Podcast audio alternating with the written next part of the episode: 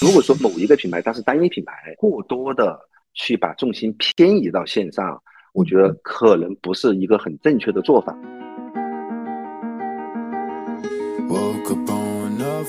线下的品牌生命周期一定会很长，只要你选好适合的渠道，第二个定好适合的价格，做好好的利润分配，适当的市场营销。当然，我说的营销是在线下，可以动销这些东西。其实最终核心的是把关好品质。这个品牌其实在线下，如果说一旦你铺开以后，它生命周期会帮你延长。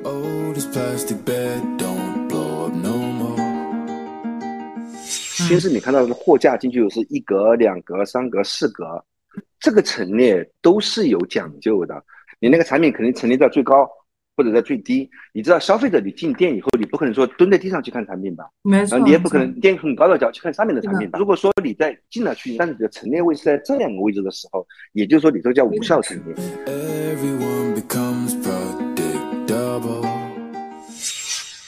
大家好，我是解数咨询创始人张扬，欢迎来到我的播客张扬聊品牌。都知道，二零年这个二一年期间呢，有很多的由资本扶持的新锐品牌跑出来，然后大家都会统一的认为线上的流量红利呢，这个是一个机会。但是随着呃这个疫情的延长，然后到了二二年，又有很多的新锐品牌呢，慢慢的退出了我们的视野。然后我们开始慢慢的去关注线下，希望通过线下呢，呃，作为我们未来的一个增长的锚点。但是实际上啊，线下的渠道的弯弯绕绕呢，远比呃我们线上呢要就困难的多了啊。就是很很多线上的品牌，它之所以从线上跑，核心的原因就是信息很对称。但是线下的渠道呢，里面有很多的信息是没有这个有一个平台去发布出来的。所以呢，这个有很多的新锐品牌，就是去尝试触接触线下的时候，他会发现没有像线上做的那么容易。所以呢，今天我们就请来了我们线下渠道的一个专家，也是泡了十几年的这个线下渠道的传喜的创始人常凯老师，来跟大家一起聊一聊线下渠道该怎么做，帮大家展开细化了。去分析一下线下的生意，我们有哪些坑，或者是有哪些的机会点。所以今天的这个内容呢，我觉得我个人啊，首先是非常非常感兴趣的，因为我一直都是在线上做生意的，有一些些许的经验，但是线下对我来说也是两眼一抹黑啊。所以呢，今天我们就把常凯老师请过来。呃，接下来呢，我就不耽误时间了啊，就有请我们的重磅嘉宾常凯老师来跟大家打一声招呼。Hello，Hello，结束咨询的各位朋友们，大家好，我是杭州传喜科技有限公司的常凯。然后我们公司到今年是第五个年头，说从理论上来说，我们还是一家嗯创业型的公司，我们还没有过到那那那个阶段。说我们公司对整个线下的投入，包括我们。通过三年疫情以后，对线下，嗯，疫情结束以后新的一些变化，好，可能我们这边有一些我们自己的一些数据可以做一些分享，我觉得这个可能对大家可能会有一定的帮助，对。大概是这么一个情况。我觉得常凯老师实在是太谦虚了。这个刚才介绍咱们传喜的时候就说的太保守了。我再帮大家完整的介绍一下传喜啊，就是传奇确实是成立于二零一八年，就是看起来是一个比较年轻的公司，但是呢，它核心就是专注于线下渠道的数字化的品牌运营管理和服务。然后呢，它呃，这个目前已经覆盖了全国三十个呃省级的行政区，有五万个实体的网点，包括一些 CS 啊、KA 啊，还有快时尚的百货，呃，还有高超连锁等主流分销渠道。而且它服务过的品牌呢，也有非常多，对大家来说就是非常熟悉的。呃，包括中国美妆工具的第一品牌，这个耳木桃，耳木桃这个品牌真的，今天那个常凯总，我们一定要聊一下，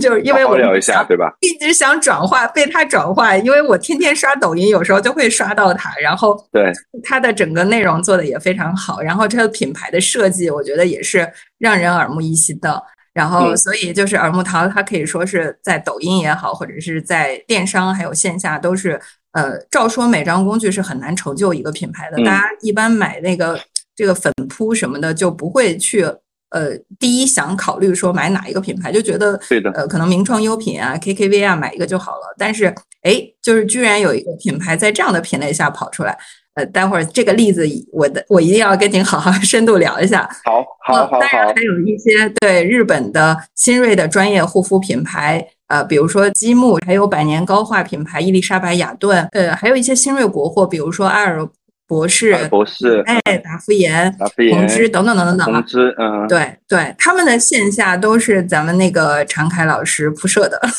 呃，帮忙辅助铺设的啊。那我们就从这个您的十年从业经历聊起吧，就是您能跟我们分享一下在线下渠道，呃，咱们的品牌经营的这个角色，就是呃，您现在孵化的这个这个呃。咱们传喜主要是在线下中服务客户的哪一些板块？然后包括在这个过程中，我们的这个经营和业务呃都有哪些阶段的变化？嗯，OK，线下渠道我觉得要分大概三个阶段，大致的。第一个是零三年以前，然后其实我们就老的做化妆品的，我们的老的从业人员大家都知道，其实线下渠道可能是很多品牌经营的唯一的阵地。在淘宝那个时候还没出现的时候，好，线下渠道也是我们很多品牌方觉得是在中国市场唯一的销售的通路。品牌的营销，包括渠道的建设，包括用户的呃链接，几乎几乎都是靠线下渠道来完成的。说那个时候基本上线下渠道可以算作是品牌的主战场。明白。说那个时候。对，诞生了好多好多的我们所谓的 C C S 的一些百强那些，包括连锁啊什么的。好，但是零零三年到可能零七零八年的时候，那个时候线下渠道品牌的那个经营核心的地位就受受到了一些冲击。基本上是互联网基础建设刚刚开始完善的时候，也就是说，可能淘宝啊，包括天猫这些可能出现了，很多品牌建了线上渠道更快。可能就现在去对效率更高、更便捷，进入消费者的速度更快，方式可能更生动，有图有文，消费者的习惯也有一些转变，网购那个现象那出现，所以说那个时候可能很多品牌快速的在线上找到了一些红利，他们的重心就慢慢慢慢的往线上有一些偏移。好，但是那个时候呢，基本上线上渠道跟线下渠道可能是两个比较冲突的矛盾体。当然，我是站在线下渠道那帮客户的逻辑来想这个事情。当时我们可能就说，你这个品牌如果线上做的太好，或者流量太大，或者是天猫啊、淘宝卖的太好，很多品牌我不做，因为他觉得破价，包括区域保护很多很多问题。因为这是我们传统线下那些渠道特别感冒的几个点啊，所以说可能那个阶段线上跟线下是会有一定的矛盾体。有很多品牌方要站队啊，各种各样的东西出现。我觉得零八年可能到一八年到二零年的时候，线下渠道就基本上交出了那个品牌的集权的那个阶段的时间到了，就是零八一二年一三年那个淘宝天猫，然后的那个叫大力，他们开发出来很多东西，就支持品牌建设的配套的一些东西，包括一些营营销的工具，这些新工具。的支持下，品牌要实现高效率的营销和用户触达，可能更快，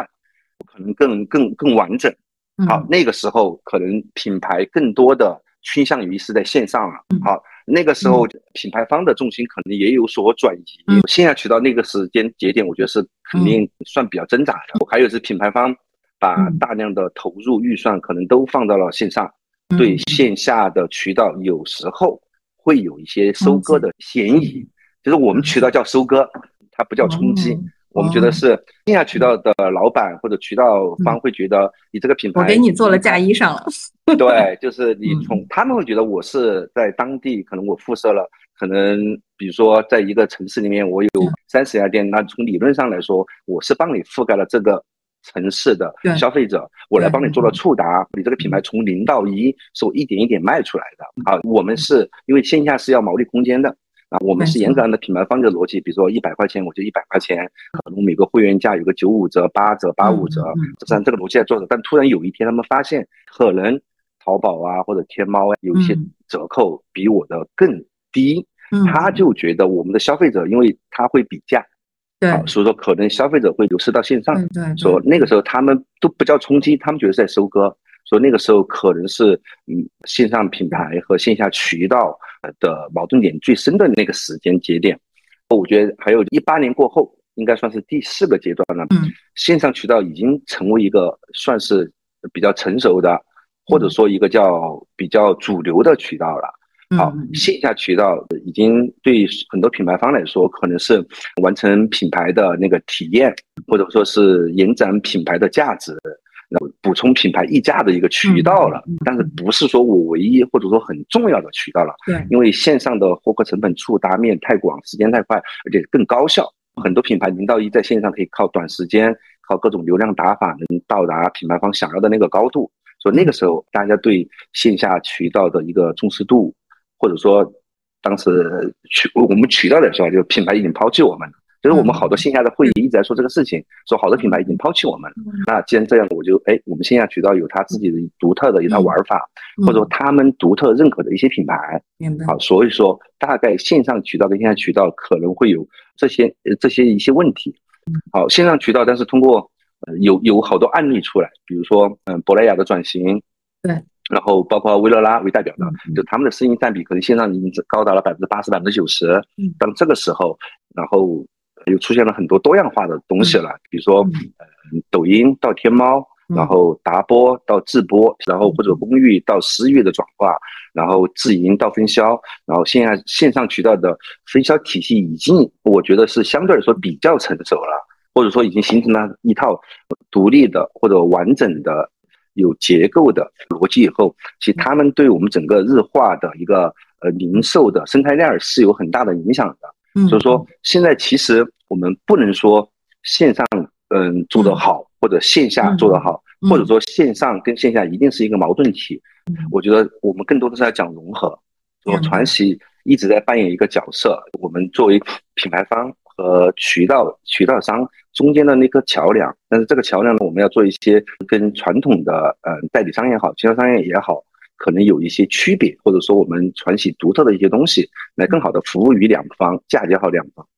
说大概我们是这么一个情况。我觉得我对整个线上线下渠道大概的看法，可能分在这四个阶段。对，这样看下来，好像就是得从两个角度去看线上和线下的。这个怎么说呢？就是它的机会和定位，一个角度是品牌，另外一个角度是渠道。你像那个品牌经历了几个阶段，渠道同样也是跟因为品牌经历了，渠道也经历了，同样经历了这几个阶段。对，就品牌可能从隔岸观火吧，就电商刚兴起的时候。我看很多海外的品牌，他们进进入电商、进入天猫就特别晚，就是基本上是二零一五年之后才陆陆续续进来。就是大家更多的是那种隔岸观火的心态，一个新的平台出来了，那它到底这个适不适合自己？越大的公司在做决策的时候越审慎，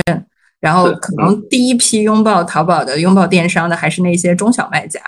然后哎，随着电商的业态越来越。成熟，或者是它越来越清晰，然后那么这个时候品牌方就愿意说去尝试，但是稍微触电之后吧，又缩回来了。为什么？因为线上的价格就就很有问题，很容易乱价，然后包括这个一些呃达人啊之类的拿走了一个低价之后破价了，然后他很难去跟他其他的渠道去交代，然后又开始对线上有一种就是。呃，好像很鸡肋，就是 食之无味，弃之可惜。然后再往下就是，呃，然后开始找到了某种平衡，甚至是像珀莱雅一样，就是拥抱了一个渠道，然后才能够放大。所以，呃，某种意义上，从品牌它是经历了几个，就是从不相信到相信，然后再到质疑，然后再到拥抱，就是它有一个。这个阶段性的震荡，然后线下渠道同样啊，就是因为品牌做了这些选择，那么渠道它肯定也是会根据自身的利益，像您刚才说的，就我帮你做了曝光，做了用户触达，做了用户教育，结果你去搞了一个比我的价格还要低的折扣力度，就比较知名的就是有很多那个非标品衣服卖女装的，就是消费者会在线下试衣服，把那个货号记上，然后到线上领个优惠券买，就是。大家都是觉得这生意太难做了，然后所以渠道也会有一种这个对线上的排斥敌意，到最后哎，开始会发现线上某种意义上一些品牌做起来就把它当成了一个那种货架展示自己的价值感，然后线下的生意反而好做了，因为它有一个展示嘛，就是我去打广告说我已经绕着地球卖了多少杯了，但是不如我打开来之后我就是天猫的销冠，就这件事情其实也有利于线下渠道的这种推广。所以某种意义上呢，它的这种就是我我觉得线上和线下的关系呢，它早就不是一个很简单的这个对立关系，我觉得他们就是既对立又融合，就很复杂的逻辑关系。那嗯，您是对线上和线下这两种业态都比较了解的，那您觉得就是现在疫情口罩问题也都阶段性的解决了，那？嗯，您觉得就是线下的渠道它回暖了吗？还有就是线下渠道到现在为止，就是它扮演的角色和对品牌的意义，呃，在口罩问题结束之后，呃，它会是一个什么样的状况？或者是未来它会是以对对品牌来讲，它的意义会是什么？第一个问题就是关于回暖这个事情，呃，无数人问过我这个事情，我的回答肯定是肯定的。为什么是肯定的？聊一个数据，没有哪一年会比。去年更差了，疫情的最后一年，为什么那一年我我们已经觉得是三年疫情最我们最差的一年，一定是在最后一年，就疫情刚要快要结束的时候，因为那一年对我们所有渠道来说，已经不是单纯的口罩问题，是所有渠道商的信心已经没有了，因为大家都懂，就经历了一段时间，一会儿嗯开了又封，封了又开，对对对对，包括我们所有的线下，我们的从业人员，我们的出差。我们今天很多到了到了高铁站，嗯，不许我们出去，然后马上有问题，叫行程码可能到了哪里哪里啊，有回啊什么的，有很多很多问题。说是我们整个化妆品行业的从业从业人员，我觉得的信心基本上到了低谷。那也就是说很简单，就是哪怕一个产品，我们简单一点，就是这个月可能按照我们正常的销售逻辑和一个预判，我是要进一百块钱的货的。但是呢，那个时候所有渠道我宁愿进五十块钱的货，我宁愿到后期有缺货我再补。但是大家也不愿意去做一个产品，包括这个店铺的一些运营和一些常规的维护，因为大家不愿意去想这个事情了，可能尽量把自己的风险点降到最低，因为你说不定就是我我我们有好多这个例子，我就不说店名了，我们一个很大的客户在荷兰在郑州要搞一个很大的节日，我们做了很很很久的准备了，各个品牌方也配合人培训，通过那段时间已经很艰难了嘛，但是还是完成了很多很多东西。啊，当大家准备的很很好的时候，突然一下。郑州好像封了两次还是三次，连续开封开封，其实大家那种信心的低谷就很难。所以说，今年当那个口罩问题结束以后，其实我们一直在说，那肯定再差也会比去年好。说从从整个的销售数据和回款数据来说，我觉得一定是好的。但是呢，还是会有一些影响。我们一直在讨论一个事情，可能从你们线上的数据表现会更更明确。我们是。跟不同的渠道在聊，跟不停的人在聊，他们给我们反馈的事情，消费降级也能在发生。就这个事情，我可能可能线上的数据可能会更更精准，可能更直接一点。没错，对，大家可能不敢，不太敢，愿意或者说不像以前那么消费了。还有一个消费支出，可能分配上面也会有些问题。但是我们在聊，可能很大一部分消费是被现在的旅旅游、餐饮。或者娱乐占据了，可能一百块钱以前可能我们我们敢花八十去买东西，那现在可能更多的消费者会有一个欲望，就是我宁愿花八十块钱去吃饭、去旅游或者干嘛，就压压抑太久，可能会有一些放松，说他们到手里面可支配消费的这个板块的金额可能也在减少，说这是我们我们看到的几个点，跟我们的客户呀、跟我们的渠道做一些沟通，就是可能现在在买高价位的产品那帮消费者还是没有发生改变。可能还是他们，好，但是我们的大众消费群体的消费的您可能会有一些影响，这是我们大概聊完以后得到一个东西。我就在刚才说到线下的消费降级，那呃，对于。咱们现在的就是线下渠道，它的角色就是去迎接现在消费降级。当然，它除了卖产品之外，它还可以卖服务嘛。就某种意义上，即便说这个消费者的可支配收入它转向了，就是从消费产品变成消费服务，但是对于线下来说，它毕竟是有这么一个场景来承接。但是线上好像它毕竟没有那个线下的这种。一对一面对面的这种场景，所以它它的这种消费力的下滑，还有消费需求的下滑，其实是肉眼可见。特别是传统平台来讲，所以线下现在目前来说，我有一个就是我自己的疑惑，在消费降级的今天，同时也可以通过服务溢价的方式来收割一些这种口罩问题结束之后就是报复性消费的消费者。那么，到底线下的生意目前来说是最好去做一些性价比更高的生意，就是去迎合。我们所说的消费降级，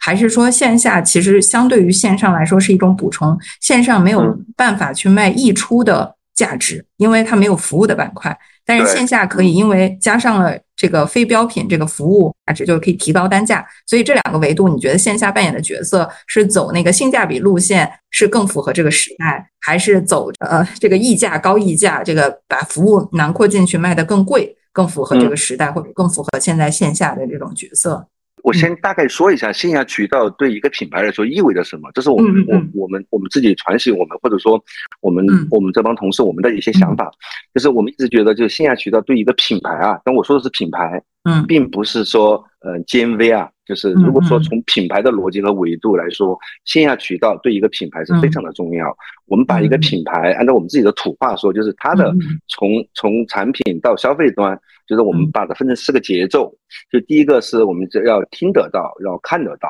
好，可能这两个环节和板块更多的依托于线上，它的触达面，包括它的图文视频，包括 KOL、KOC 各种主播去渲染，那能听得到这个品牌，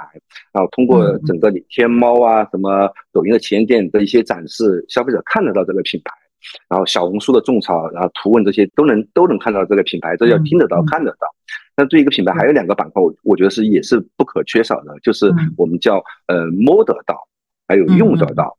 就是可能这两个环节，我觉得是完全只能依靠线下这个板块来完成的。然后我我我们对比了几个数字，就是可能线上你们就很清楚，线上的退货率。应该是相对来说是比较高的，可能百分之十五到三十区间吧。化妆品可能服服装会更高一点。然后呢，这是线上的一个退货率，就是因为消费者可能对某个产品的了解是仅仅是通过某个达人或者通过你天猫的图片视文呃的那个视频或者图片看得到啊，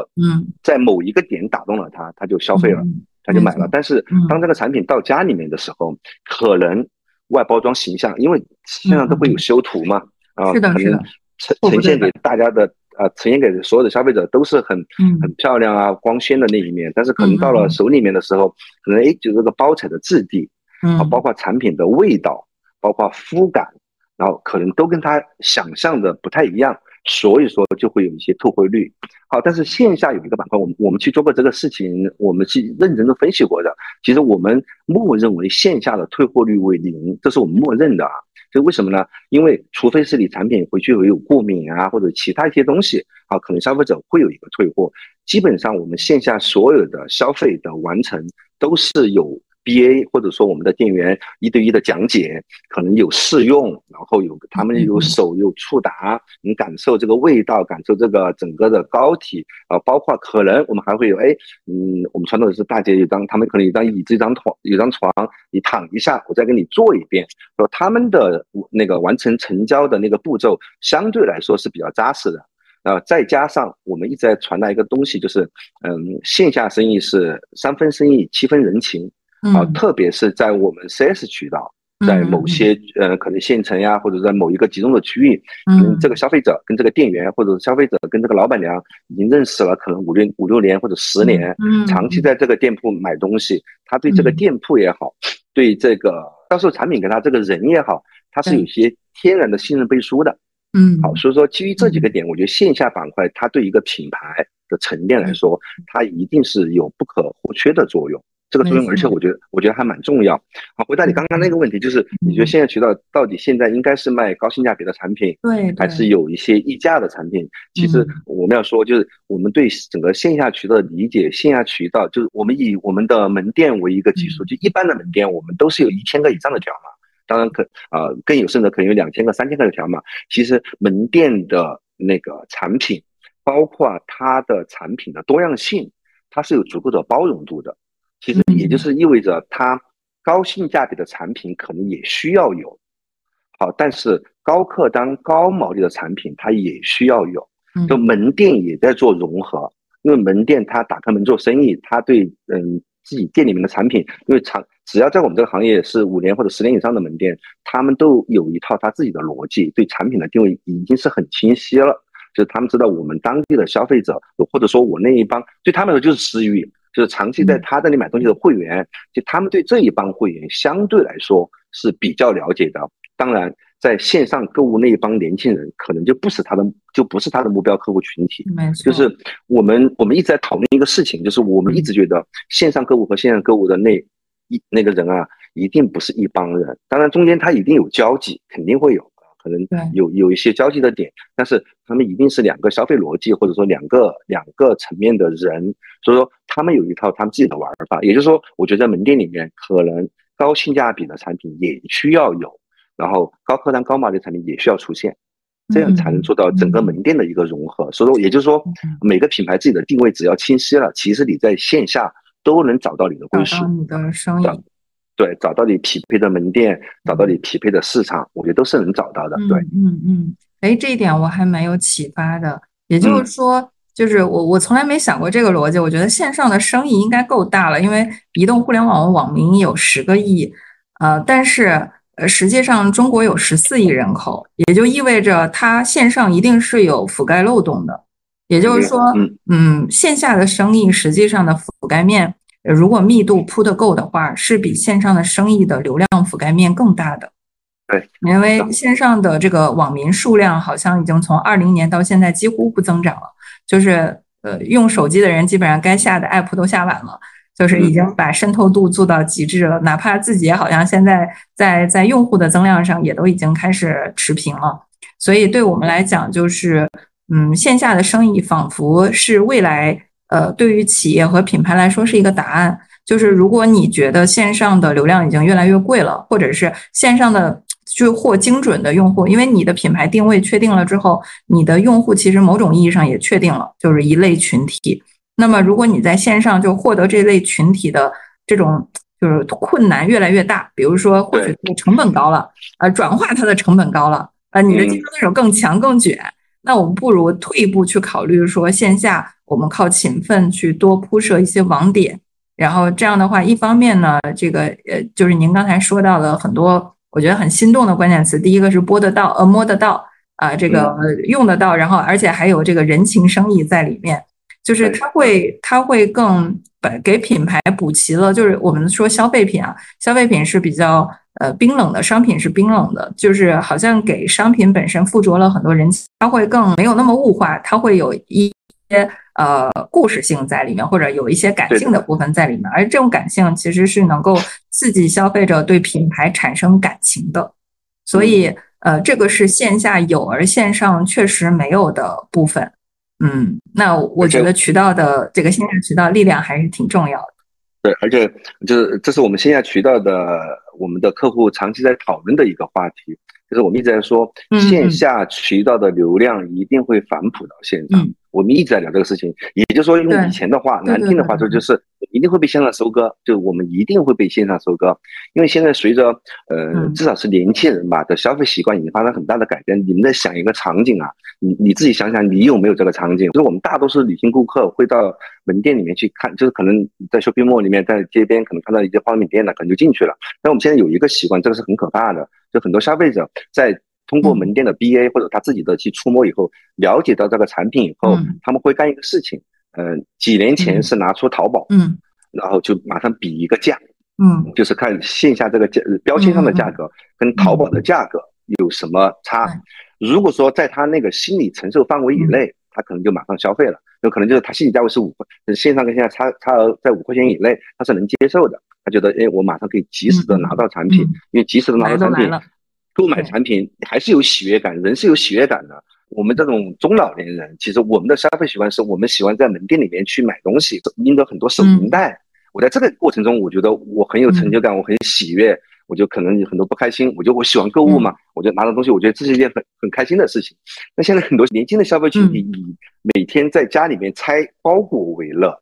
就他们的消费习惯发生很大的改变。盲盒。对我，对每天门门口打开一堆包裹，他每天在家里面拆包裹，每打开包裹看很多产品，这个他很开心。说这个消费习惯的改变是很可怕的，对线下来说，这第一个。第二个呢，就是可能几年前大家会拿出淘宝比价格，但是现在可能有拼多多、有抖音，大家会去比价格。没错。当价格区间在他心理承受范围以内，可能他还是完成线下交易。但是如果当那个价格区间超出他的承受范围，比如说他的心理价位就这两，比如这个东西耳木桃的东西价值是五十块钱的，但你如果说有两三块钱的差这那个差价，他没关系不 care，然后他可能就线下完成交易了。那你这个产品如果说有十块钱的差异，对不起，马上放下产品，我要么在拼多多、抖音或者淘宝或者哪里，或者是我马上下个单，因为现在的物流很方便，有可能明天后天就到了。说这个就是我们一直线下在说的，就是嗯，当然这个也很武断，说啊线上在收购我们的流量，但是我们用个更好听的词语，我们说就是线下的流量反哺到线上了，就这个是很多品牌应该应该有这个意识的，线下渠道对品牌的展示露出，包括很多东西，其实我们线下渠道的经销商天生处于劣势。对这个事儿让我想到了一个品牌，就是可口可乐，就是嗯，你要知道可口可乐每年都会砸。重金，然后去投一些小鲜肉，或者是当下的顶流，就是这个其实广告费是不菲的。但是可口可乐就是没有所所谓的消费者会去买的时候，去看这是不是官旗，或者是这是不是官方的。它其实也没什么所谓的官方的，就是对可口来说，它只有品牌和渠道，就是它也不分所谓的线上和线下，就是所有的渠道。那那个完了之后，我其实作为品牌，我觉得未来可能这就是品牌的终局。品牌的终局就是我只需要把我的品牌化的这件事情做好就行了，渠道赚渠道的钱，品牌赚品牌的钱，然后也不分所谓的线上和线下，你就是那渠道之间你竞争嘛，对吧？这个你销货量大，那你在我品牌这儿拿到的呃这个这个会不会会不会这个会不会是一个美好的愿望？这个这是一个美好的愿望，但是有品牌做到了，这可口可乐就就做的很好啊。然后我觉得中国品牌现在。就是你说有多少跑过周期呢？我觉得跟西方的很多品牌，就这不不是崇洋媚外，我觉得还是要肯定一些西方国家的品牌做的比较好。我特别想跟你聊这个话题，是吧？但是这个现在话题这个话题还还蛮敏感的。嗯，就是我们现在第一个是我们我们做了好多日本品牌，就是我们有好几个日本品牌，我们是中国总代，这是第一个。第二个呢，就是因为工作原因，然后特别疫情开放了以后，我们去了好嗯，就就是去拼。那去了好好几次日本，频繁的到包括疫情前，就是没有疫情前，我们也经常去日本，所以我们也接触到一些日本的企业，包括这个企业有大有小，包括我们在日本，我们可能嗯前段时间我们在日本有一场直播，然后在直播过程中，我们我们去跟就是除美妆行业以外的更多的企业打了交道，可能有跟那种大电商，可能有那种服务商，好，因为我们要找直直播场地，我们可能去跟那种场地的那种老板啊或经营者打交道。其实我们我们在日本打完交道以后，我们我们这次感触特别深。我们我以前都知道日本是很刻板，或者说因为日本经历过泡沫，然后然后他们做事情是比较稳健，可能计划性更强，然后对一个一个事情的那个执念度或者叫轴吧。如果按我们中国人的逻辑，它就很轴，我们觉得它超级轴，就是我们发生了很多事情。但是我在回想到我们。嗯，在国内我接触的也是，嗯嗯，各种各种各样的企业或者人，其实我们中国人太灵活了，就太灵光了。嗯，好，这是第一个。第二个呢，中国现在确实是高速发展，就是造成了我们各个行业都很卷，就是它也是现在我们所有的创业者或者品牌方面临的一个问题。嗯，你不去卷，竞品就在那里卷了。那我们都想做百年品牌，但是人家说，经常跟我讲说，兄弟，我也想做百年品牌。但是我今天不干这个，不干那个，我比如说我不去干某某嗯某某主播某某主播，我不去干那个某某某渠道以后，我这个品牌可能一年后看不到了，因为我竞品上的太快了。那我也想去慢慢的按品牌的逻辑和调性去做品牌，但是我如果说不做这些动作，可能我品牌明年明年我就活不过去了。那逼得所有的品牌都相对比较急。那从急的这个逻辑来说，他就做不好事情。这第一个，第二个，如果说你要做快。那线下渠道一定不是品牌方最好的选择，或者说一开始的选择，因为你如果说要快，要做要做好的 GMV，要做更多的触达，要做更多的展示，那肯定是线上，那可能是。某某个呃超头部的主播谁谁谁帮一场直播，他能触达的人群可能就是一千万，可能就是五百万，但是你在线下，你想要一千万或者五百万人看到你这个产品，那就意味着你可能要开。一百家、两百家或者五百家的门店出来，你才能通过门店的展示触达到人群。但是你要知道，我们线下我们一直在说是用腿在丈量市场，就是我们跟所有客户的沟通交流，包括的地品、选品，都是要业务员拿着产品背着包跑到跑到客那个客户那边，给他们的运营采购大。大胆的帮我们产品的卖点，我们的产品的特色，然后包括我们整个的肤感，给他们做试用、做讲解，包括我们的动销方案、政策、全年的规划，八八八要讲到这次，而且还有可能一次搞不定，因为现在所有的门店对产品或者新品的选择相对来说是比较谨谨慎的，要综合很很多考虑，不是说你流量很高我就一定要做，他可能还要考虑毛利，啊，你给他足够高的毛利，他要考虑流量，他有很多选择。说我们线下对一个品牌的初始阶段来说，它一定是一个很慢的渠道。好，但是呃，线下是可以帮一个品牌守江山的渠道。嗯，好，这个就是我觉得线上跟线下，就是刚才你那句话，我就线上跟线下一定不是矛盾体，对，它一一定是可以通过各种方式吧，或者说通过各种方式、各种人或者类似我们这种公司去做一些融合，就让两个渠道更好的融合在一起。只有当线上跟线下两个渠道融合的非常非常的好的时候，我觉得这个品牌才能走得快，还才能走得远，才能走得稳。大概是这么一个想法，就分阶段，就是可能初期你你产品的触达，那肯定一定是线上，就它零到一的时候，你的曝光，你的可能触达肯定是这个毋庸置疑，肯定是品牌中心在线上。当品牌到达一定阶段的时候，我觉得作为品牌的创始人也好，或者品牌创始公司的团队也好，他们应该有些预判，哪个阶段的时候到了，我们应该去做一些可能什么样的那个事情，才会对品牌更加的良性。我觉得分阶段吧，线上跟线下啊。哎，真的还是就这个点还蛮深刻的。呃，对于很多创业型企业来说，包括新锐品牌，就是大家总觉得说要快速的把规模堆上去。那堆上去然后呢？对，堆上去然后呢？如果这个堆上去的代价是亏损，而且还不是战略亏损，是持续性亏损，那么这个生意它本身就不成立。一个不成立的生意，你哪怕去资本市场上裹几轮，那你也很难最后跑到上市。呃，中国在上市公司这件事儿门槛卡的还是挺高的啊，所以，所以我觉得就是，其实品牌这个词是一个，它对应的就是一个慢功夫，就是慢工出细活了，就是它不是一个，而且品牌它挂钩的一定不是 GMV，它应该是时间。就是你说我这个这个公司，我可能只做这个品牌，我可能只做了。呃，这个十年、二十年，你说它能算得上品牌吗？就是你看，真的把全球的很多很知名的品牌拿过来，都是一百岁以上了。就是，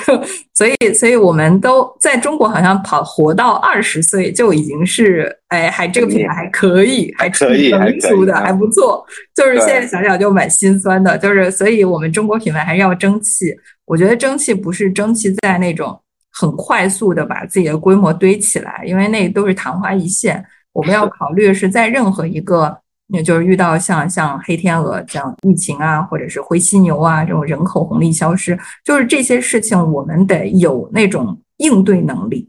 那应对能力最重要的就是我们需要有一个很稳定的渠道，就像坚实的后盾一样。就是即便在最难的时候，还依然对公司来说有流水，能够养活最基础的那个基础盘的。这个很重要，哎，这个很重要，这个很重要。就光想着那个最好的木桶，不是靠你最长板的那个板，然后它存在，是最短的那个板，你你是不是还能盛水？我觉得这个很重要啊。就像。在疫情期间，应该是品官或者是忘了一个媒体行业的啊，他们有一次对我有个采访，就是说今年那个嗯嗯，常总你说的传喜整体的业绩是怎么样子的？然后我们当时说了一个话，我们传喜的业绩在有序可控的下滑。嗯嗯嗯，这就是这就是线下我觉得跟线上一个最大的区别。嗯嗯，就线上有很强的爆发点，然后可能线上的曲线可以短期崩到一个顶点，通过各种流量打法。可能就是可能一个，或者说是一个以前的薇娅、佳琦或者方你看它可能就到到达一个顶峰了。但是呢，到了顶峰的时候，如果说你品牌方没有做好准备，你的流量的承接、分发、各个渠道的平衡，其实这个流量你如果接不住的话，你可能从这个最最高点短时间崩一飞到最低点。好，这是线上的一个，我觉得曲线的一个变化。我觉得这个是我蛮直观的。我看到很多品牌了，就帮帮我们上次我一直在分享一个事情，就是当时我朋友圈的这个，我也不说是谁，有有一个人，一个他有一天发了个朋友圈，他那个品牌可能出来才，就是我们后来看了他历史，就出来几个月，但是他就嗯，创始人就是非常非常懂流量的打法，还有在行业里面的资源是非常的好，他可能就是某一个人帮他做了一场直播。然后短期它 GMV 就可能两个月以后，它 GMV 就达达了差不多三千万两千万，发了个朋友圈，就是我我们这个品牌嗯多少多少牛逼怎么样。但是我们我们几个在聊这个事情，就是就像刚才你说的，这个这个在我们真正的渠道商或者说扎根线下的，或者说我在行业从业十几年的这一个人来看，这个它不能叫做品牌，你没错，但是你就是你不能说拿这个 GMV 说你这个品牌，我觉得这个是跟真正的品牌有完全很多的不一样的地方。然后这是第一个，第二个呢，就是呃，可去的下滑为什么是线下？我在说这个事情呢，就是线下的曲线它一定是缓慢的增长，对，就随着你在线下渠道投入的时间。人包括你的你的，我觉得就是腿吧，就是现在是一个比是一个比较累和或者说一个笨的活，但是你要知道有一个点，就是线下的曲线一定是在增长，为什么呢？随着你的客户，当然首先前提是你产品不能出问题啊，对对对，在产在产品品质没有问题的情况下，你随着你的客户越来越多，你的门店基数越来越大，因为门店覆盖的人群会越来越多嘛，你的产品在线下它就一定是增长。好，当遇到比如说像类似口罩事件这种黑天鹅的事件的时候，你能看得到我们我们很清晰。比如说我这个月我知道我线下回款是五千万，我很清晰的能预知到我下个月的回款可能就四千八百万，啊，再下个月可能就四千两百呃四千六百万，啊，再下个月可能瞬间它不会说是断崖式的啪掉下来，坐过山车一样。对这个这个业绩下滑，我知道是有很多客户门店开不出来啊，就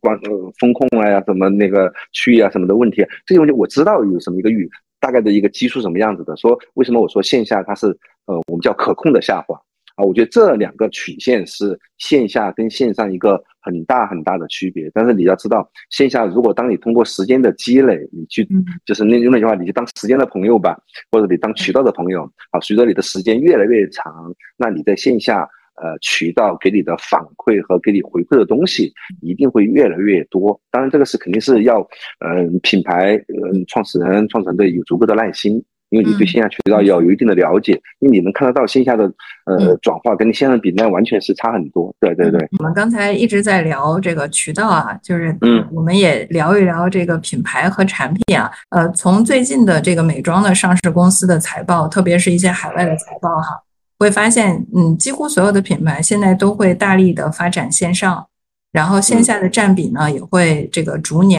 的收缩，就是您怎么看待就品牌去拥抱线上而慢慢的弱化线下的这么一种现象？我前两天跟我们行业一个老师叫张明武老师，我们在聊，他也问了我同样的问题，而且他还很精准，我也不怕说他为什么呃珀莱雅，你看现在的转型，对对，嗯，这是这是一个很很就是你看他今天。对刚刚的财报，你们看得到，就是我我的第一博就博莱雅集团，我很尊重。就是第二个就是博莱雅，呃，现在可能线下的占比板块可能越来越少。是的。好，但是呢，我一直在说，就是它就博莱雅到今天为止，它从我的逻辑来说，它已经不是一个单纯的品牌方，它是一个集团化的。就博莱雅，它是有多多品牌，然后很多呃，就是我觉得博莱雅转型，我是个人很喜欢的。它第一年轻，然后转型非常的快。好，但是呢。珀莱雅，它已经不是说是珀莱雅这个品牌在做转型，或者说放弃线下，是因为它是以一个集团或者它是一个上市公司，可能它要财报，它要很好的利润，它这个做法跟真正的单一品牌的品牌公司的做法，我觉得它一定是不能相提并论的。啊。但如果说某一个品牌它是单一品牌，就是如果说去过多的去把重心偏移到线上，我觉得可能不是一个很正确的做法。然后呢，就是我觉得是回到我们刚刚的话题，就是我们把一个品牌从零到一、一到一百这个时间节点和周期可以分阶段。比如我觉得，就创始应该很清晰，我们零到一的时候，我们的主战场应该在哪里？可能就是在线上。好，线上我们可能传统打法是通过小红书种草各种各样的，慢慢再去做呃天猫或者怎么样。但是那套打法可能对现在的很多新人品来说有点慢，有可能是通过如果他们通过各种各样的流量打法找到某一个。嗯，跟产品嗯本身定位非常匹配的主播，有可能啊，我们找李佳琦播一场，他 T M V 就很高了。然后我再拿到这个李佳琦的，比如说切片呀，或者怎么样，我再做一些分发，可能更多的主播都能接受。那在这个阶段，可能这个品牌短时间就爆发出来了，比传统的去种小红书啊这种种草可能会来得更快，但是它是有又有转化又有曝光，而且你品质会很高。但是你很难去拿捏一个事情，就是你如果过度的透支线上，你一定会见到一个破价。就是以直播为例，现在直播的更多的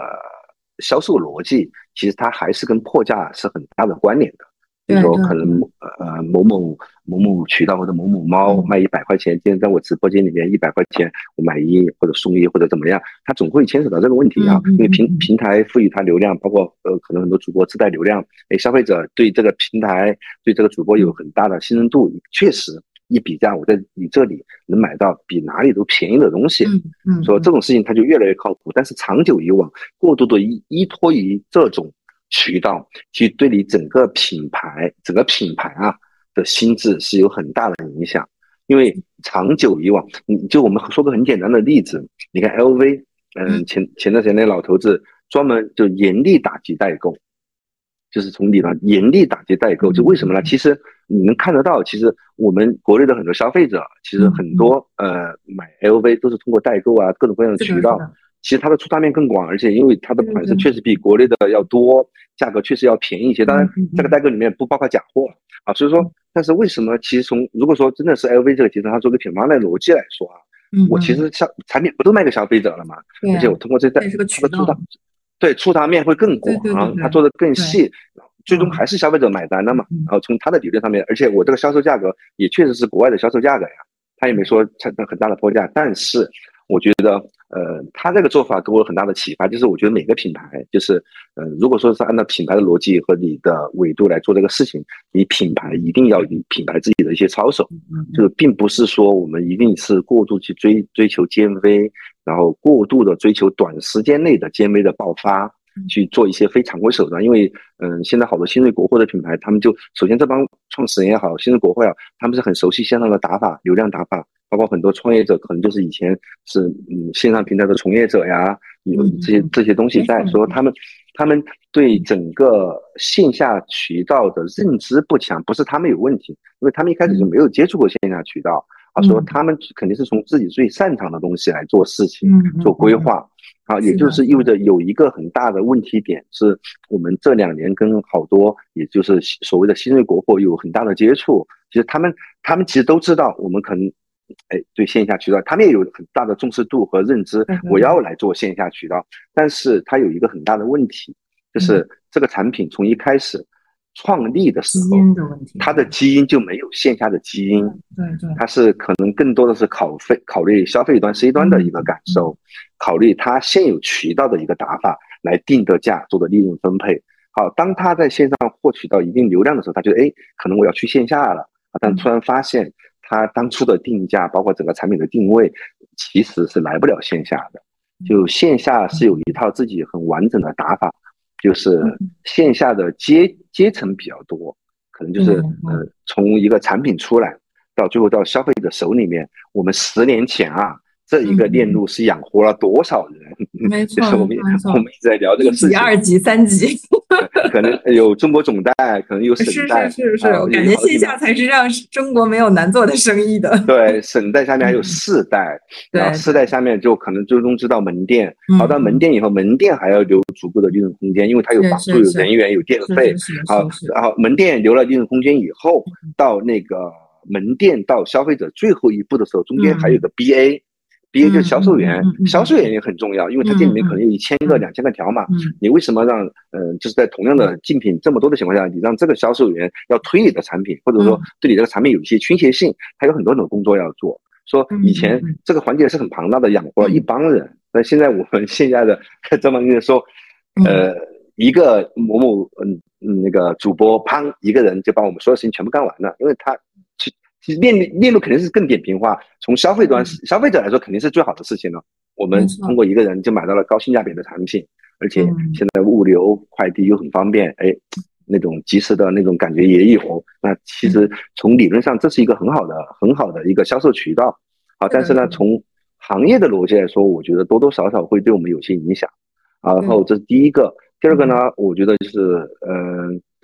长久的依赖于。嗯，这些线上渠道或者新就是这种直播啊，这种这种渠道来说，其实对一个品牌是有一定的伤害力的。对，我觉得这个是可能是会有的啊。嗯，哎，其实我也有那种感觉啊，就是你看啊，像那个线下的门店，之前有呃看过一些呃直播品牌的直播，那些呃在线下渠道做的很好的，他会讲说自己一家店能做个三万流水。一天，嗯，一天啊，有。然后他说这个是做的很好，我当时听到的时候我就觉得很震惊，因为呃，三万流水一天对于线上的一个品牌来说是很小的一个业绩，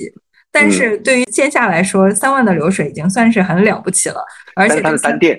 对，单店单店单店，嗯，但是。但是我我会觉得线下未免有点辛苦了，因为他要雇佣店员、理货呀，就有很多我们看不到的，但是很繁杂的一些工作内容，就会觉得这个线下的生意未免这个我们说效率上啊，就是会会低一些。但是刚才听您讲的时候，就会觉得。好像线下慢有慢的优势，就是它它起的慢，死的当然也慢。比如说一个最小的例子啊，就是您刚才说到那个大头部的主播，他只要破价了，那就是全全全国人民都知道了。但是如果线下你说我就搞一个清仓是吧？我今天搞一个活动，就是所有东西五折，然后可他肯定是破价了，但是呢。只有这个小区范围内的人知道，就是一出单面可能就五公里以内。对对对对，它不会造成一个很大的，可能是公关或者是一个品牌的灾难啊。所以，我我觉得就是有一句话叫“鸡蛋不要放在同一个筐里”嘛。其实渠道也是一样的，就是线下某种意义上还真的是对品牌的这种经营的安全系数是一种保障。嗯，对，嗯，我们有好多老品牌。就是我不提名字，其实到今天就是在线下渠道，它一样有生意。就这种品牌可能是十年前的品牌了。就是从我的理论来说，这种品牌，首先我在线上已经看不太到了，对对对。第一个，第二个，在行业听不到太多的声音了。就是我们成一个地方品牌有点。对我们，我们到某些渠道，它可能变成一个连锁店的一个特供品牌。或者某一个区域，它比如华东、华南，它在某个区域可能是三四线城市，它做的特别的好，然后比较特别的好，它还能生存。好，原因在什么？因为就是这帮。嗯，渠道跟这个产这个产品合作可能已经有达五年、十年之久了。嗯他已经积累了一大部分消费群体。嗯啊，这这部分消费群体是他们不太愿意轻易放换品牌的。他说他们还能长久的生存，就是线下的品牌生命周期一定会很长。只要你嗯选好适合的渠道，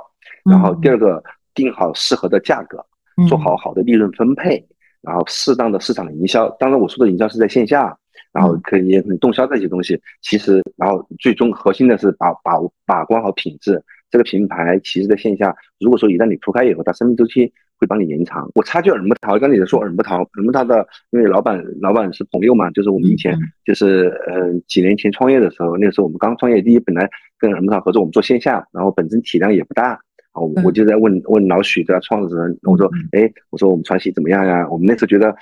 还能做点体量嘛？我们觉得挺挺挺牛的了。然后他说，呃，兄弟，我跟你说，你这个回你整个线下的回款，可能就当我几个淘宝 C 店，就大 C 店。他说，就那时候他很得意，就是因为你你你你整个线下的回款，肯定像刚才说的，可能没有我几个大 C 店牛逼。啊，到后期我们中后期，嗯，近段时间的聊天，他其实还是在肯定，就传奇对耳木萄这个品牌来说还是有一定的作用的。因为当所有的竞品，就是耳木萄还是在线上面临了很多的竞品，竞品来打它，或者说来嗯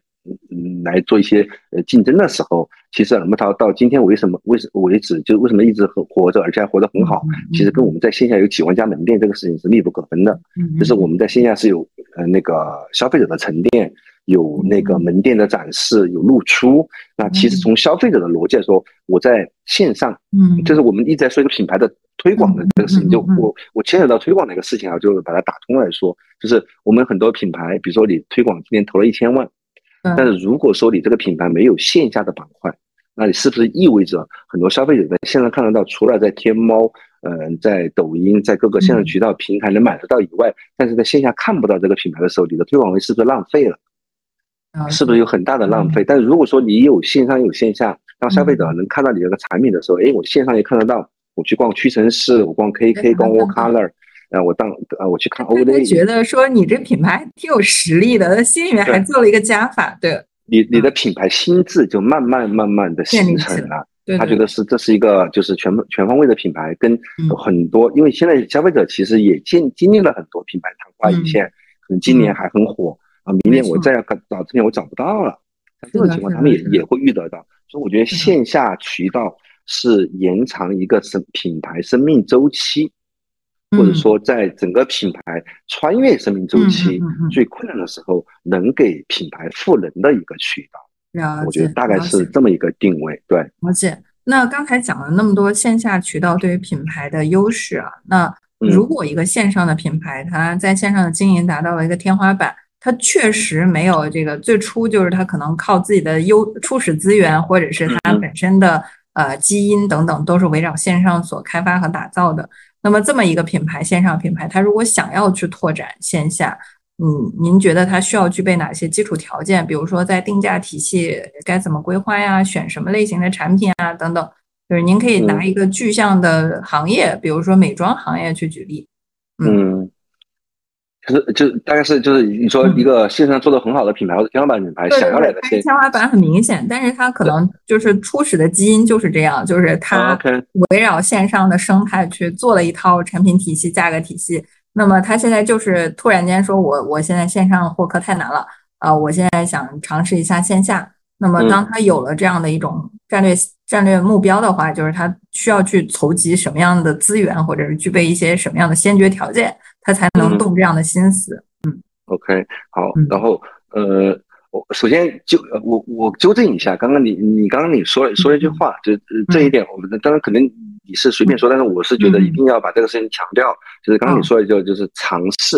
就是他当当他线上做到天花板的时候，他想来尝试一下线下，渠道。首先，那我就回到这个点，就是如果说要来线下渠道，我们跟很多品牌在聊天，就是说，我觉得就是你可能现在我能想到可能三个板块、三个方方方面吧。嗯。第一个，你就是我觉得第一个点是心态，嗯。就是嗯首先你对线下渠道要有足够的敬畏之心，嗯。并不是说尝试。或者说我，哎，我随便做一下线下渠道，因为我在线上有这么多流量，那我觉得，嗯。哎，可能线下我要做，我就哎，我尝试性的做一做，嗯，或者说，哎嗯，我去线下去做某一到两个渠道，我来看一下，啊，尝试一下，试个水。嗯。但我觉得这个首先从我的理论呢和逻辑来说，它不对。就是你嗯。首先你想要来到线下的时候，首先你从心态上面要做好时刻，就是我觉得做好很完完整的准备。因为嗯。线线下渠道跟线上线上是两个完全生意逻辑不太一样的渠道，嗯嗯所以嗯你来线下之前一定是做好决心。就是你嗯。对线下渠道有足够的敬畏之心，我觉得这嗯第一个就是从心态板块，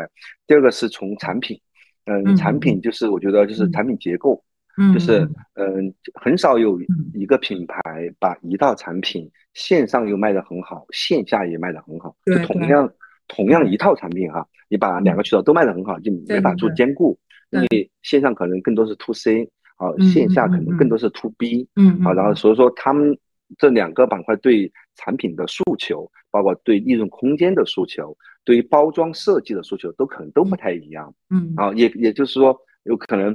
呃某一个单品，它在线上是可以通过图文就做展示了，就很漂亮了。没错没错但是我，们线线下是要在门店里面做陈列展示出来。嗯那陈列有分很多种，就我们一直在跟很多品牌在提，就镂空镂空这个事情。嗯就很多品牌旁就是一个塑封，因为它在哦线上的展示是产品是在外面的，有视频、有图片都是很漂亮。但线下来的时候，它就是一个塑一个一个一个纸盒，白色的。那你对我来说，在线下陈列它就不够出彩，不够跳跃，然后消费者可能就不会一目了然。因为线下这个把陈列对销售是非常的重要。嗯。那也就是说，消费者在门店逛的时候，因为那个时间是很短的，对。他一定是拿，就是我们叫好看、好用、好玩儿，就是我们觉得是我们嗯。第一个，这是好用、好看、好玩嗯。儿是传喜的一个选品的逻辑和标准。嗯。然后，但是我觉得可以，嗯，复制到线下，就消费者对产品也是嗯，首先你要好看，你要吸引我，我才能拿你这个产品。我当把产品拿到手里面以后，我嗯才能感受得到到它是什么成分，包装设计才会有适用。你首先都不好看或者不吸引我，你这个产品在门店里面可能都在角落里面。所以说嗯，我觉得就是从产品端，很多品牌方你也要做一些调整，不能说靠一套产品打天下。就线下有嗯线下的一套陈列逻辑和展示逻辑。好，这是嗯产品上面。好，第三个就是我觉得从嗯市场板块，就是我们嗯觉得是线下一定是一个独立的渠道，嗯，嗯。线下渠道一定有它独立的玩法和市场营销的那个板块。嗯。就是我就是很多品牌方说，哎，我们市场营销做了呀，我们我们今天投了一千万、两千万，我们找了谁谁谁，或者干了什么什么样的事情。嗯但是呃，这个东西作为品牌的流量池，或者说肯定是有一定的帮助，但是线下会有一些自己特殊的一些玩法，比如说，嗯。嗯，可能有点土啊，就是可能比如说我们线下有贴花，贴花就是什么？就店员你卖一个产品，我可能给你奖励五块钱啊，这种形式啊，这这个不是所有的门店都能接受，但现在还有一些门店保留了这种方式啊，那店员就会想呢，同样是一瓶，比如洗发水，我卖他的，呃，价格可能是接近的啊，卖他的没有贴花，卖这个可能有五块钱贴花，这样的可能就会促促使销它在呃销售的时候可能有倾斜性，这是第一个。第二个是针对当地渠道、当地市场，我们有一些。比如说店里面也有店庆，也有周年庆、双十一、双十二、三八妇女节，它都有很多活动。我们针对这种活动，我们是不是也有一些针对性的一些活动方案，或者说有一些物料呀，包括一些动销方案的陈列，包括海报、吊旗、跳跳卡一些物料的支持，这些对我对对我们来说也是线下的营销板块。啊，但是这些东西其实对品牌来说，它都是因为线下渠道也是个独立的渠道，它应该有它独立的玩法和对这个渠道有一些独立的支持。所以我觉得就是，嗯，三个板块吧，就简单一点，就是第一个是心态，就是来线下之前，我觉得首先就是对线下渠道一定希望啊，大家有敬畏之心。它是一个量变达到质变的过程。对，你要铺了一个店，肯定没什么效果。对，啊，第二个就是产品端。啊，产品端你要做一些调整和改变，但是这个传喜有很多方法论，但是后期如果有兴趣，大家可以可以来咨询问都没问题的。啊，第三个就是从你整个市场线下的营销那个板块，我觉得会有一些嗯独立的东西存存在，就线下这个板块的玩法，这个是。我觉得很重要的。目前我觉得这三个板块对一个呃线上做的非常好的品牌要来到线下，我觉得还嗯蛮重要的，就是。哎，您刚才说到一个词叫陈列，我真的是不能再同意了，我就疯狂想点头。为啥呢？就是我就不提名字了，大家都知道有一些在线上的美妆品牌已经跑到了，呃，在二零年吧，二零年、二一年的时候还是销冠呢一个品牌，然后呢，他就发展了线下，估计是没向您咨询取经，然后他就把线上的品直接照搬放在线下。我去过他的门店逛了，就是。你懂吧？就是在线上卖的是图，然后他整个装修店面的装修和设计是花了两千万的，所以打造的非常有国际范儿，非常的高逼格。但是呢，嗯，我去了他的店之后，我就一个这种 low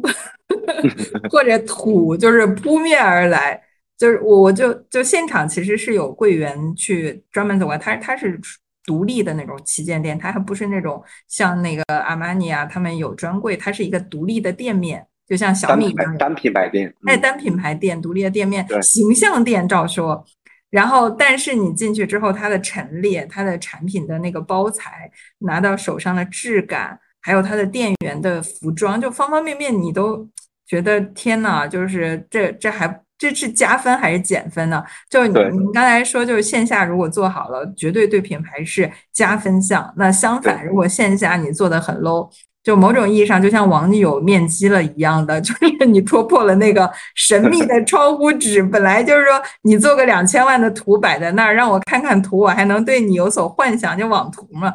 就你们美图秀秀见面死啊，见面史，真的是见光死，见光死。我我在线上无数次的心动，想买他家的东西，但是我告诉他自己说你要理性一点。然后他不是线下有店面嘛，你看了之后试色之后再说。结果我去了线下之后，直接对这个品牌毫无感受，兴趣了，完全没兴趣。嗯，线下一定要靠陈列。对对对，我我大概跟你提一下，其实你会感同身受。就是第一个刚我说的陈列，就是我我要我我一一直在强调线下这个渠道，它不是说那么一个单纯的就是一个渠道，就是线下渠道一定有它自己的玩法。我把这个事情我把它抛出来，大大概我就稍稍微延展一点，就是你们能看得到，比如已经屈臣氏，我就以屈臣氏为例啊，屈臣氏可能更多人知道知道一点。屈臣氏你看到的货架进去是一格、两格、三格、四格，嗯，就是这个陈列都是有讲究的。就是比如说，很多比方说，我进了屈臣氏，说，哎，那我是不是就进了屈臣氏了嘛？但是你进屈臣氏后，你可能没有进入叫黄金陈列面，你那个产品肯定陈列到最高。或者在最低，你知道消费者你进店以后，你不可能说蹲在地上去看产品吧？没错，你也不可能垫垫很高的脚去看上面的产品吧？是的。所以说，如果说你在进了屈臣氏，但是你的陈列位是在这两个位置的时候，也就是说你这个叫无效陈列。对对对。你在渠道里面可能叫有陈列无销量，就很容易发生这个事情。好，当然完了，好有中间两个，就是所有消费者目光所及的地方，那两个就叫黄金陈列。嗯。但这个黄金陈列，所有的门店都那么一点点位置，凭什么要给到你？对，那门店也是要讲平效的。对对我这就是有很多的方式方法，就是你跟线上其实一样，资源置换。那比如说，呃，很多很多，这个可以私下做一些分享啊。就是我们有很多方式方法，哎，我们是不是可以拿到这个黄金陈列位？那你要知道，如果在黄金陈列位的位置里拿到的话，你在这一个月可能销量，那个呃肯定是就主动销量会提升。那这些东西都是要类似像呃品牌方也好，他如果有资源团队也好，或者是像我们这种公司也好，你要去做大量的工作，大量的沟通。然后大量的一些呃资源置换，也是可能市场上面的一些东西，你才能拿到这些东西。完了以后，这第一个，第二个呢，还有我们我们线下一直在强调一个叫多点陈列，啊，这个也是需要长时间沟通的。比如说你进到一个门店，因为你是个集合店嘛，不是单品牌店，在某一个区域，它一定是洗发水还有好多的竞品。嗯嗯嗯，就是叭叭叭叭叭，各种竞品都在这里。那消费者为什么选你这个产品？因为这么多竞品。然后如果说在没有店员主动引导的情况下，消费者为什么会选你这个东西？这是一个很重点。那我们可能会做一个东西，我们叫多点陈列。我们想办法去跟所有的运营采购去沟通。我们除了正规的陈列面以外，比如说在收银台那里，我们做一个换购的区域，我们也放了我们的产品。比如进门那个堆头也放了我们的产品。那也就是说，你这个产品在门店里面有三个或四个陈列点。那也就是说这种。陈列点的出现对你的销量也是有直接的帮助的。也就是说，线下的玩法和方式方法有很多，但是陈列一定是整个品牌在线下展示到消费者面前最重要的一个关口，也就可能跟天猫的那种主页图啊什么的这些，我觉得类似。对对对，嗯，是是是。那刚才讲到的是陈列啊，那陈列里面应该有很多这个跟美学相关的，还有跟这个一些营销资源相关的。呃，包括打动如何打动这个门店的负责人，让他愿意让你放在这个黄金的陈列位等等，我觉得这些都是里面的一些营销门道。呃，但是我比较关心的还有一个问题，就我选什么样的产品？就如果说我好不容易争取到了这个黄金陈列位，我该在是把什么样的产品优先铺到这些位置，或者是优先铺到这个线下的渠道？就是在线下渠道选品上，您有什么心得可以跟大家聊一聊的？嗯，这就是我们跟现在很多的新锐国货嗯出的一些主意和一些建议，就是怎么来平衡线上跟线下两个渠道啊？那也就是说，呃，它有个矛盾点啊，就是你拿线上流量热度超高的产品来到线下，这种品我们都懂，它是通过不停的营销、不停的推广，其实呃，包括可能它的定价逻辑都有一些呃有一些问题来到线下，它的毛利空间不足以支撑门这么多渠道的分润，这第一个。第二个，因为这个品牌，呃，这个单品可能现在通过各种各样的手段去投流，它的成本也已经上涨了。那如果靠这种品在门店里面去卖，也就是说，哎，那个品牌方觉得这个品我们在线上热度这么高，流量这么高，你们店拿到门店就可以做引流品，你为什么不做呢？那我觉得我就应该，嗯，就应该在线下卖得好。好，还有一些，呃，那个线上流量单品觉得，哎，他跟我聊天说，凯哥。没问题啊，我在线下现在已经有六万家门店了，有五六万家门店，然后每个门店都在卖，我的体量也还行，每个月我那我觉得他说我也在做线下，但其实从我的逻辑，他们这种都不叫做线下，因为他们到线下的五六家门店中间可能是靠一些批发流通，流通商就是批发，嗯，再跟你说直接就是批发商，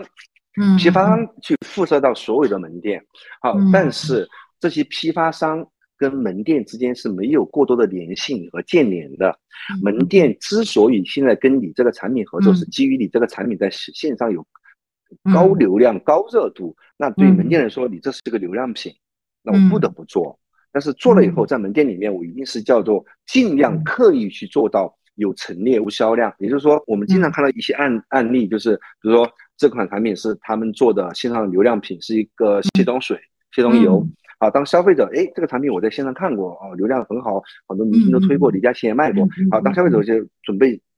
买单的时候，我们的店员会主动引导他，说哎，嗯，比如说美女大姐，你看，嗯，我们这里还有一款卸妆水啊，品质可能还好，但而且今天在做活动，买一个还送一堆什么中小样，而且我给你试一试，他可能就引单。为什么引单？因为这款产品它卖掉以后，可能就只有五块钱的利润。但是这款卸妆水卖掉以后，它可能就有三十块钱的利润。嗯，好，所以说，呃，他会主动引导到另外的产品上面，这是为什么？以前就是十年前或五年前，我们的门店一天可能有五十个人、一百个人进店。啊，到那个时候，其实，嗯，呃，我们的店老板或者说我们的渠道商会觉得，那个时候我们尽量的提高大家的提览率，就是尽量少沟通、少交流。产品上因为人多嘛，你如果说一个店员在一个消费者身上耗费太多的时间，你可能就放弃了接待其他顾客的那个时间。对，然后说你知道那时候他们的选品逻辑可能就是尽量在。嗯，他们觉得当地消费者能接受的范围可能是八十块钱、五十块钱，他就可以自动消费的，拿到东西的就自导消费，去 BA 化，不要过多的介绍。好，那个时候他们想做这个生意啊，客流，然后他们的人效、品效都很高。但是到今天，就是呃，每个门店的客流在逐步减少的时候，我举个例子啊，当然不是这么悲观啊，就可能现在只有五个人进来了每天。好，但是门店老板想的什么呢？就是这五个人每个人我逮住就要给他卖两千块钱。我就要做到一万的销量，那也就是说，这个时候我希望你是卖高客单，然后高毛利的产品出去，因为一天就五个人，你这五个人今天卖了，你卖二十瓶的东西，我才赚一百块钱啊。但是所以说，这个时候我们的呃门店老板也好，店员也好，店长也好，他们是有 KPI 的，他们会主动引导一些东西，把客单和毛利提高，不然不足以支撑当那个门面的房租呀、什么工资这些东西。说这个时候他们会做一些主动的引导，也就是说，我们会给更多的品牌方建议，当你要来到线下的时候，你在产品的规划上面会做一些调整，比如说线上高毛利的产品我们也要有，因为你不然你这个产品整个产品的线上的辨识度可能就这某一款单品。好，但是呢，我们要做延展和年代，我们不希望做一款爆品。这爆品呢是批发商就可以做的事情，因为你这个流量已经足够嘛，我就帮你放，有天天报价，说我这里天天他们群发发那种朋友圈，说我这个今天到了某某货五块钱一只，好，大家就说来我来五只，我来十，那就发过去了。好，但是这种跟你在线下的六万家客户你是没有粘性的，除非你这个品牌保持这个单品持续的热度和流量，好，门店一定会跟着持续走，我还会卖，但有一天。对不起，你这个品牌的流量热度一旦下滑以后，你会发现你所谓的六万家门店，顷刻之间第二天就不跟你合作了，就不在你这里拿货了。那就什么？你跟渠道之间没有真正的粘性。嗯，好，所以说我们希望做的事情是什么呢？就是我们会给品牌一些建议，就是我们希望就是不是以某一个单单品或者说流量爆品的导入，我们希望是一个系列的导入，然后让门店对你这个产品认知是你又有那个。利润那个叫什么？呃，流流量款，但是又有利润款。但是我另外的三十个产品就给门店足够的毛利空间，而且我们希望门边的店员是做连带销售的。你通过这个爆品以后，哎，他比如说买个卸妆油，我顺便卖一个水、卖个乳，再推一个眼霜一套，成套的销售。这样的话，你才发现你在跟渠道之间才真正产生了联系。为什么？因为你要做好这一系列的动动作，你必须是有教育的。产品是要培训的，你要有活动有动销，那就真真实实的渠道跟门那个门门店和品牌方之间会有沟通，会有链接，会有各种动销活动。那也就意味着，当长久以往下去，就哪怕你那个爆品的流量没这么高了，渠道还会卖你的东西，因为你这一系列的产品已经在当地形成一定的消费基数，而且在你的过程中就是说了。有人情关系在里面，就像我们的培训老师，我们我们做了大量的培训，有到门店里面去做培训的，有集中的培训，啊，各种各样的培训，这些都是人情世故啊。所以说，我觉得真正品牌跟渠道的粘性来源于不是你品牌在线上某个单品的热度、流量来维系的，那个是很短暂的，就是除非除非你拍着胸脯说我这个品没关系，我我有信心，我每个月持续的投流，我让它每每一年都是这种热度和流量。啊，那没关系，线下的渠道也一定会卖你的东西，因为流量高嘛。啊，但是如果说哪一天你流量不行了怎么办？所以这是我们给到很多品牌方的一些一些忠告跟建议。我刚才说的是一个个案，就线下渠道也分很有很多业态。刚刚我说的不能一就而不是不是说就整个现在都这个样子了。当然，我们现在出现了大量的新零售渠道，比如说 KKV、调色师、w o Color、画眉，包括有很多珊瑚这种渠道。其实这种渠道，他们的逻辑跟我刚才说说的逻辑可能又不太一样了。你能看到这一帮新零售的渠道的采购，他们不叫采购，他们叫买手，就是他们可能跟线上的销售逻辑和选品逻辑更接近。因为你能看得到，你去这种新零售场所，他们也在讲一个叫去 BA 化，让商品自己会说话，它会打造各种各样的场景，这些场景会，当然他们一开始出来的时候，会让我们线下的消费者觉得，哇，这个跟我以前看的化妆品店完全是不一样的，因为我们以前画，我们以前画面是那种啊，这个专柜那个专柜，这个，哎，看他们这种区域有各种各样的产品，然后色彩选品的逻辑跟线上是一模一样。好，当然这种渠道其实很多，你看到就凡是做得好的新锐国货，到线下的第一站基本上都都去他们这里。都会第一站都会去这种新零售，因为他们的匹配度非常的高。嗯，好，但是它嗯还是那个逻辑，就是嗯他们有个逻辑就是呃叫铁打的渠道，流水的品牌，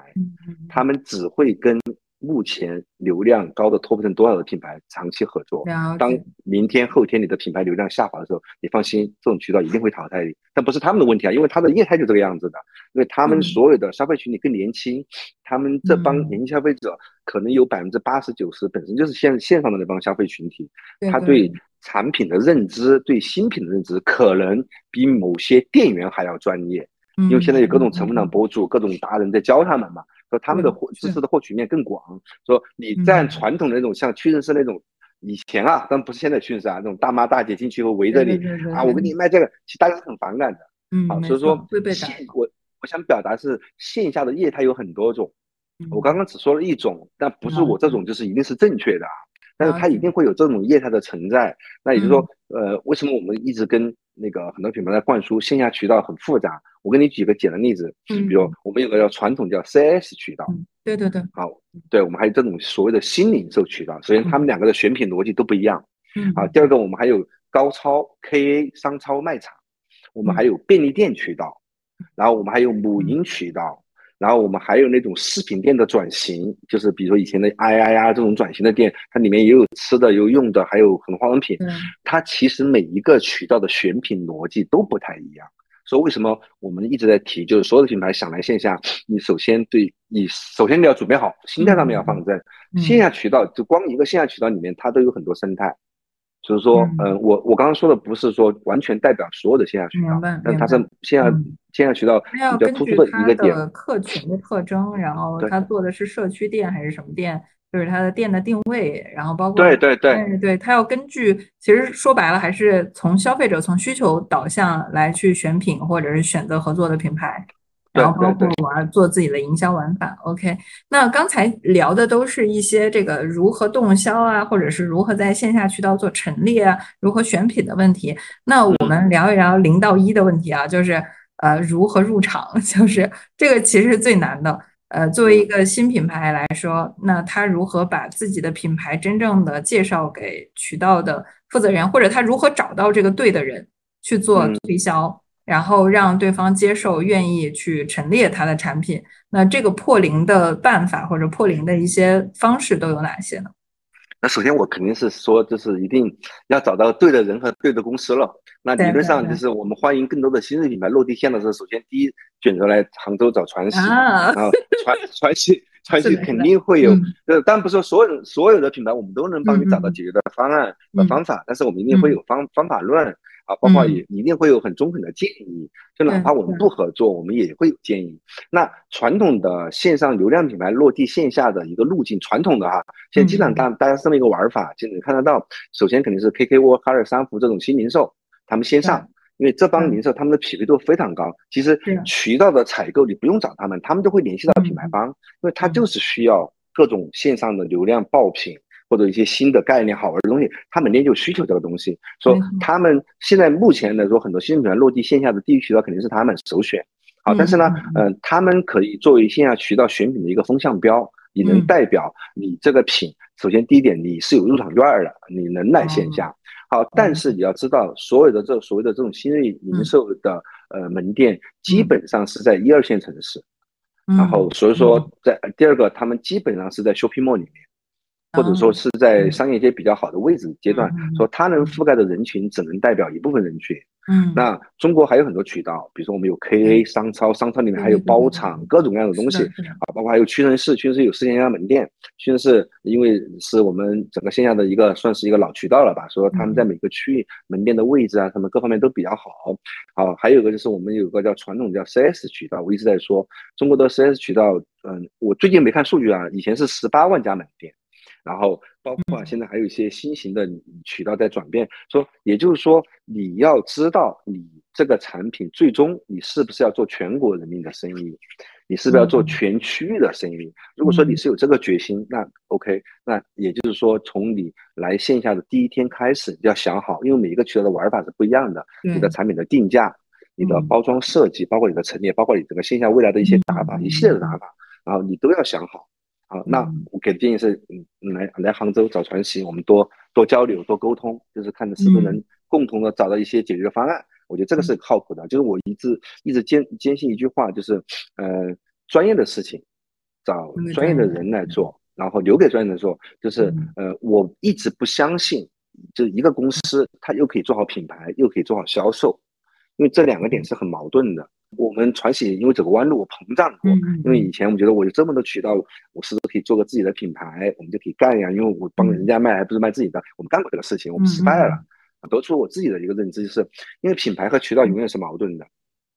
就是如果说你是偏渠道，你就一定叫妥协。渠道有想法呀，你是不是要打折呀？你是不是要干嘛？你是不是要送我什么东西？这是渠道的想法，因为你有个团队一直会不停的给你灌输这个东西。说老大，你看人家那个竞品在某某渠道在打折了，我是不是要跟个呃五折、六折、八折？他一定会给你灌输这种声音，因为渠道嘛是以销售为大。但是品牌，我觉得是要坚守，你要有自己的一些一系列的东西，你要做长期主义，你要当时间的朋友。说你对品牌，我觉得做品牌能成功的都是有执念的人或者很倔的人嘛。对对。说他一定有坚持。啊，如果说你一个公司，你其实是一个很大的矛盾体，你就会很很难受。那我觉得最好的状态是品牌公司就做好所有品牌的事情，你把你所有的精力花在品牌的心智的建立上、品牌的调性的建立上、产品的研发上面、包装设计的迭代、市场营销找到匹配的渠道。好了，把这些东西交给这种专业的公司来做。第一个你会发现，它会缩短你的那个决策的成本，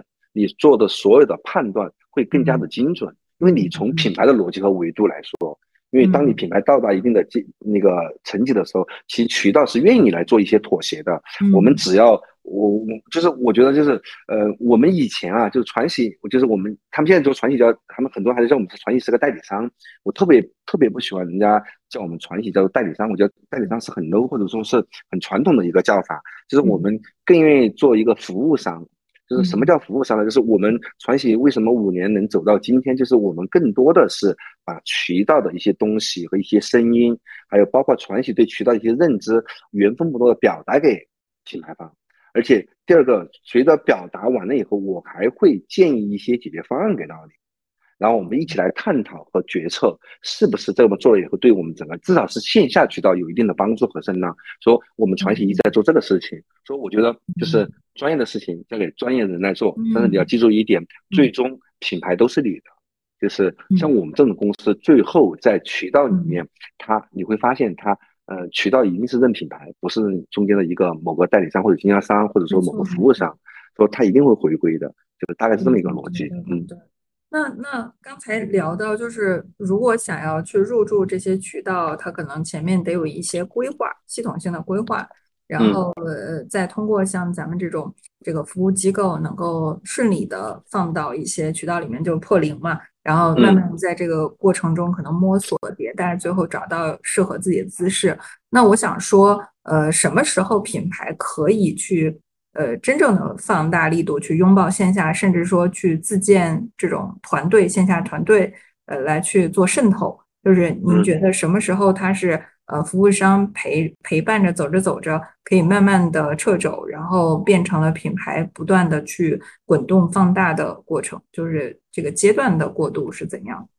你首先你做这个，就是你就是如果说可以支援团队或者做线下，或者说你整个品牌在整个各个渠道会有一个稳定的销量的时候，首先第一个点你要做好这各个渠渠道的平衡，这个很重要。你怎么来做这个平衡，拿捏那个度就很重要。就是也不是说要过度在线上，也不要过度在线下，你能拿捏这个两个渠道，或者说。各种各样的线上也分嘛，可能你是呃抖快或者淘类直播也算渠道。传统电传统电商，京东、唯品、考拉，包括新后来的新的像拼多多，然后包括还有私域、社群、团购各种各样的渠道，你都要做好平衡。就是我觉得这是第一个，就是你当一个品牌方有这种平衡的能力的时候，我觉得那个时候你完全可以来到线下，或者说做好各个渠道的一些一系列动作，然后你不是说为了某一个渠道去妥协的时候，嗯，我觉得这个很重要。就是现在我们看到很多品牌，就是就天天在在在强调 GMV 啊，但是那个 GMV 是怎么来的？其实可能就是嗯，就可能是李佳琦卖了一波。啊，或者说是嗯某某某种只是干了干了一波双十一或者六幺八或者百亿补贴八八八，这这种可能它 GMV 突然就很高了。但这种品牌它来线下也好，来其他地它是很危险的。渠道对你这个品牌一定会持有一定的观望度，因为就像你说的，就是我们线下经常会遇到这种，因为我们。可能跟我们的客户都是五年、十年或者二十年以上的合作经验了。就我们说，哎，王哥，这个品牌我是线下总代，我今天给了你一个价格，一定是怎么怎么的啊？他说没事，我们不是有基础信任吗？他就开始合作了，然后啪啪，我们开始做。突然他打电话说，兄弟，我在你这里进货，我还不是在李佳琦直播间去买，就是我我不不是不是，当然不是佳琦，价格很透明了的啊，就就某某某啊，就我我还不在哪哪里去买啊，说了很多东西，你看，其实你就打脸了，啪啪打脸。那你这个时候。这种负面的口碑对一个品牌是很难受的，所以说就是所以说，我觉得一个品牌你首先要准备好，你有能力平衡好各个渠道的问题的时候，你再做好决策来到线下的，不然说你都没有准备好，或者说你还是在靠，可能线上的两个渠道都还在打架呢，你现在去搞线下，那完全就是这个就早了一点。对对对对，就是因为现在其实从理论上，我们整个的行业不缺品牌。嗯，好，但是呢，就是呃，线下渠道特别讲口碑，就大家会看某一个品牌，哎，他们可能会有一些观望，就是这个品牌，你看线上的价格控的也很好，也很良性，利润空间也足够，也具备一定的流量，而且品牌的实力啊，各方面都挺好的，哈，他我愿意跟你长期合作啊。但是，一旦你合作了以后，突然你伤害了他一次，那在我们现在这个行业是这样子的，嗯，你伤害他一次，你再要合作几乎是不可能的了，就是对，嗯，所以就是我觉得准备好很重要，就你有能力平衡好。各个渠道的一些问题的时候，嗯，你再来。哎，这样看下来，好像对于一个品牌想要最终做到全域的覆盖，呃，最大的考验其实是管理能力。对，嗯，对他如果不能做到纵横捭阖，就是把各方的利益去均衡化，最后这个生意可能会被做得越大越容易被颠覆。对，嗯，那那在您的这个从业的经历当中，有没有遇到哪个品牌它是？转型或者是去做扩张做的特别好的，就是它原本是线上的基因，但是它在线下如鱼得水。就有没有哪些品牌，呃，包括也是您的合作客户，你觉得是典型的案例，有一些骚操作可以跟大家分享一下的？嗯，我觉得耳目桃算一个，嗯，耳目桃算一个。这耳目桃，我们但但今天我们其实很清晰，耳目桃当然我们可能起来肯定是一个工具类的品牌，嗯嗯嗯，啊，但是其实现在我们已经变了，我们还有底妆，有各种各样的东西，我们也在打生活，然后我们还有子品牌出来，我们有宝吉米，各种各样的品牌出来，就它也是一个一个有一个品牌矩阵。当然我们现在做的还不够好啊，我们老许一直有个心愿，就是做到就是各平各渠道分品，这是他的一个心愿。就是，嗯，他们公司在安徽，他叫安徽半宇。就半宇，半宇的想法是我们安徽半宇整个的所有的团队就干一个事情，就去，嗯，把耳目桃这三个字做出来、打出来。就耳耳目桃以后是一种生活方式，嗯，或者说我们最开始叫设计师品牌，我们在消费者里面的心智怎么去占领？就消费者对我们这个品牌的认知是什么样子的？他们去干那个事情。好，完了以后可能。抖音会有一个独立的系列出来，因为当品牌有一定的流量的时候，就它有能力来做一些渠道的划分，因为它品牌足够强大的时候。当然，我们还在努力啊，没有说我们现在已经做得很好，但是我们就未来朝这个方向在走，就可能未来我们耳耳目桃会做一个线下渠道，就是一个线下渠道的一个专专专供版。然后按照线下的逻辑来做了一套一套产品，好，抖音是抖音的，可能拼多多是拼多多的，然后阿里系是阿里系的，京东是京东的，唯品是唯品的，可能它会做一些区分。当然，在所有的品里面，我们有一个交集点，交集点就是可能有呃五到十个条码是全渠道都做的，但是所有渠道你一定要对我这个这五到十个条码做妥协，因为我这五到十个条码是打我产品心智的。可能从利润空间，从从各种控价、各种东西，我们可能做的不会太完善，因为要做全渠道嘛，难免会有一些问题。但是我们会提前告知渠道，这几个品就是做流量的。但是我们针对你所有的渠道，我们有一些单单独的一些定制品也好，专属品也好，你用这些品跟我现在流量品做一些结合，做一些动销，做一些方案，其实可能会有一些更好的效果。就是耳膜桃，我们是想按按这个逻辑去做啊，我们想通过这种方式来平衡，因为每一个渠道的玩法逻辑都不一样嘛，我们来平衡这一系列的矛盾。我们想通过这种方式，我们正正在朝这个方向努力。对，嗯，哎，其实。这个这个角度听起来就就很靠谱，这个有有流量品，就是跟电商一样，你得有一个教育用户的，那那这个教育用户，你肯定要降低用户认识你和购买你的成本。然后才很容易能够进入他的生活，就拉新了。对对对。然后后面得有一系列的这个利润品，否则你怎么让生意可持续经营？呢这个利润品可能标准品就是卖给那些复购用户的，他可能就为了买更大的量，然后去蹭更大的折扣，或者是买关联品。